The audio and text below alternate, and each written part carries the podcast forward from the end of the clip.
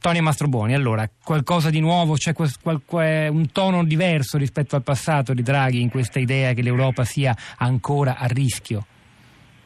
Ma io, diciamo, questo tema dei giovani è un tema che, che ci insegue eh, sin dalle prime considerazioni finali di Draghi lontan- dieci anni fa, insomma, questo è un tema che lui ha sempre messo in evidenza, mi ricordo primo, questa prima relazione della, del rapporto annuale della Banca d'Italia all'epoca, quando era governatore, in cui lui eh, mise in evidenza che i quindicenni italiani avevano livelli di matematica eh, molto inferiori ai loro coetanei svedesi, finlandesi, eccetera, eccetera. Quindi lui, come dire, questo tema dei giovani è un tema che lui ha sempre sottolineato. Il tema, eh, anche il richiamo alla disoccupazione altissima giovanile è un richiamo costante di Draghi. Eh, io non ci ritrovo nulla di sorprendente in quello che lui ha detto ieri, perché ripeto, è eh, un argomento che eh, prima da governatore della Banca d'Italia e ora come presidente della BCE lui ha sempre in qualche modo messo in evidenza. Eh, è chiaro che la crisi sta, il messaggio è questo, è duplice credo.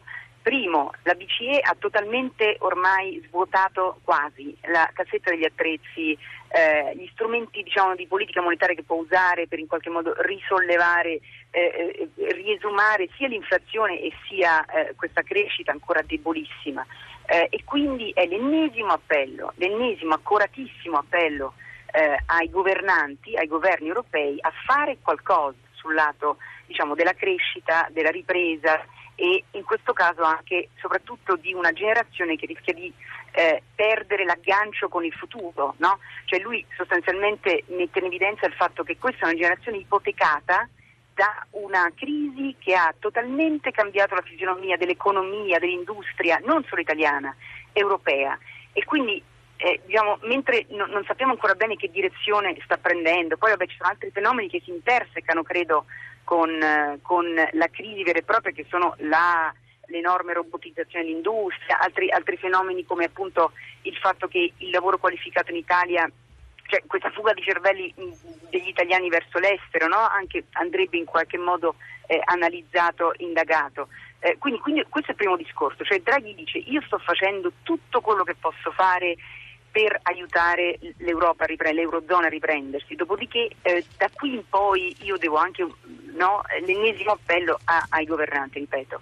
Eh, e, e, il secondo discorso secondo me è, è un discorso che riguarda proprio eh, un'analisi che manca completamente appunto nel discorso politico, che è quello eh, degli attuali 20-30 anni. Eh, io guardo anche, non so, per dire, eh, non solo all'Europa, ma guardiamo quello che sta succedendo in, in America. Eh, in America c'è una polarizzazione della campagna elettorale eh, molto forte, credo abbastanza inedita, io non sono un'esperta di cose americane, ed è chiaro che per esempio i giovani democratici stanno votando tutti eh, quello che Hillary Clinton chiama il one man issue, cioè il Bernie Sanders che ha messo moltissimo, moltissimo di tutto il suo, diciamo, ha fatto la campagna elettorale quasi tutta sul, sul tema delle diseguaglianze.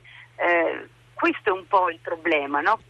Questo, questa diseguaglianza poi secondo me, appunto, e non solo secondo me, anche secondo i numeri, sta colpendo tantissimo i giovani. Quindi la trentenne giovane precaria americana non si identifica più in Hillary Clinton e vota Sanders. Ecco, per dire, non, sembra non c'entrare nulla, ma in realtà c'entra. C'entra, c'entra e come? Tonia Mastrobuoni, come si risponde alla, a, alla, perplessità a questo punto di tanti cittadini come i nostri ascoltatori che forse cominciano a guardare con un po' di scetticismo alla Banca Centrale Europea e a questa grande operazione che si raccoglie in quelle due lettere, quantitativismo, alleggerimento quantitativo, che ci hanno detto essere il nostro salvagente, ma lo sarà poi davvero? Ma il problema è che naturalmente in questa, in questo, questa relazione, questo editoriale che abbiamo fatto al rapporto annuale c'è un messaggio molto chiaro al paese che è sostanzialmente l'azionista di maggioranza della BCE, cioè la Germania. La Germania ha sempre messo fortemente in discussione le, le mosse di Mario Draghi e Mario Draghi ieri gli ha risposto per le rime perché gli ha detto se noi non avessimo agito come abbiamo agito e ricordo che le ultime, le ultime decisioni della BCE sono sempre state eh, contrastate dal, per esempio dal governatore della Bundesbank Jens Weidmann, ma anche da alcuni membri del board della BCE come Sabine Lauschläger. Ecco, senza queste, senza queste, decisioni che abbiamo preso tra fine 2014 e 2015, eh, l'inflazione l'anno scorso sarebbe stata negativa. Quindi questa è una risposta a un paese e poi lui ha detto costantemente che queste mosse, queste decisioni rafforzeranno la crescita di un punto e mezzo da qui al 2018. Perché dico questo? Perché noi non possiamo non fare i conti sempre, ripeto, con la Germania che è l'azionista più importante della BCE che eh, in questi mesi sta massacrando Draghi, mesi, anni in realtà, eh, con delle obiezioni, delle critiche molto pesanti sul fatto che per esempio i tassi bassi di interesse distruggono come dire, i risparmi, no? a lungo andare eh, riducono enormemente i margini sulle assicurazioni sulla vita, sulle pensioni, eh, eccetera, eccetera. Quindi questo è quello che è, è, diciamo, l'aspetto politico bisogna sempre tenere presente. Quindi quando si parla per esempio di helicopter money, cioè di questa opzione che potrà sicuramente spiegarci meglio il professor De Aglio, eh, cioè di, di, dare sostanzialmente direttamente i soldi ai cittadini, eccetera. Lanciandoli dall'elicottero, con... figurativamente. Un'immagine sì, che era emersa sì. anche ieri nel filo diretto con Zingales, qui a prima pagina. Sì. sì, perché in realtà ormai è un termine doganato, nel senso questa è veramente l'ultima razza della BCE. Io non credo che sarà mai possibile per i motivi che ho appena detto, però Draghi l'ha citato in conferenza stampa. Io ho fatto un'intervista due settimane fa con Peter Pratt eh, che lo ha rispiegato. Ieri addirittura Ignazio Visco, il governatore della Banca d'Italia, l'ha citato.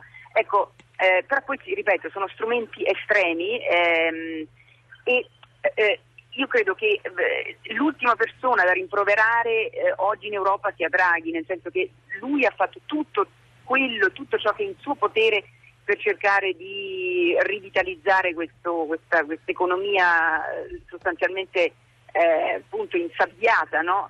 europea e, e sta cercando fare di tutto eh, anche per in qualche modo eh, evitare questi, questi, scenari di cui si parla ormai apertamente, lo scenario di lunga stagnazione, la deflazione giapponese, eccetera, eccetera. Quindi non vedo cosa potrebbe fare di più. Io credo che dovremmo piuttosto chiedere ai nostri governanti cosa fare per questo drammatico problema della disoccupazione, perché i numeri sono inquietanti, cioè, qui parliamo, ripeto, sempre di eh, crescita, eccetera, eccetera, ma quando tu hai un 30% come il 40% come in Italia di disoccupazione giovanile, questa è l'ipoteca sul futuro, questa è la cosa di cui parla Draghi, la generazione perduta, no? che rischia di essere perduta. Possiamo aspettarci da queste ultime recenti misure qualcosa di più positivo, secondo Mastro Buoni? come, come impatto so, sull'economia perché... reale, ovviamente. Il problema è sempre che questi meccanismi presuppongono che ci sia una fiducia reciproca delle banche eh, cioè che le banche abbiano, diciamo, è, è, stata una parte rilevante della crisi cre- del credito, questa sfiducia, eh, questa paura che eh, insomma, nel sistema bancario si nascondessero degli zombie. Nel frattempo ci sono state una serie di, sappiamo, verifiche della qualità dei bilanci, della salute diciamo, delle banche non sappiamo esattamente, ci sono state anche molte polemiche su come sono state condotte queste, questi, questi, controlli delle, della vigilanza, eh, a mio modestissimo parere sono stati condotti secondo criteri molto tedeschi, quindi sono stati condotti guardando molto più al fatto che, che so, le banche avessero in pancia dei titoli di Stato oppure dei crediti inesigibili o comunque ehm, difficilmente, mh, mm, difficilmente, recuperabili piuttosto che eh, ai derivati. Eh, quindi mh, sappiamo che dall'ultimo esame della vigilanza bancaria europea sono uscite malconce le banche italiane eh, e invece sono uscite salve delle banche che, eh, faccio solo l'esempio di una, insomma, della principale banca tedesca Deutsche Bank, Deutsche Bank ha un, quasi un terzo dei bilanci pieni di derivati eh, che sono anche quelli un fattore di rischio. Ehm, quindi insomma un, un elemento che in qualche modo blocca il credito è questa ancora forte eh, questo elemento di, di, fiducia. E poi sostanzialmente se non c'è domanda, non c'è credito, cioè è un po' un cane che si morde la coda, eh, non si può dare credito se non c'è domanda, ecco questo è un po' il problema, quindi ehm, ripeto io poi non sono naturalmente eh, un professore di economia, un professore di economia, non posso solamente eh, eh, ripetere un pochino le analisi che leggo, però mi sembrano questi due i problemi adesso, ancora persistenti della, della, della crisi.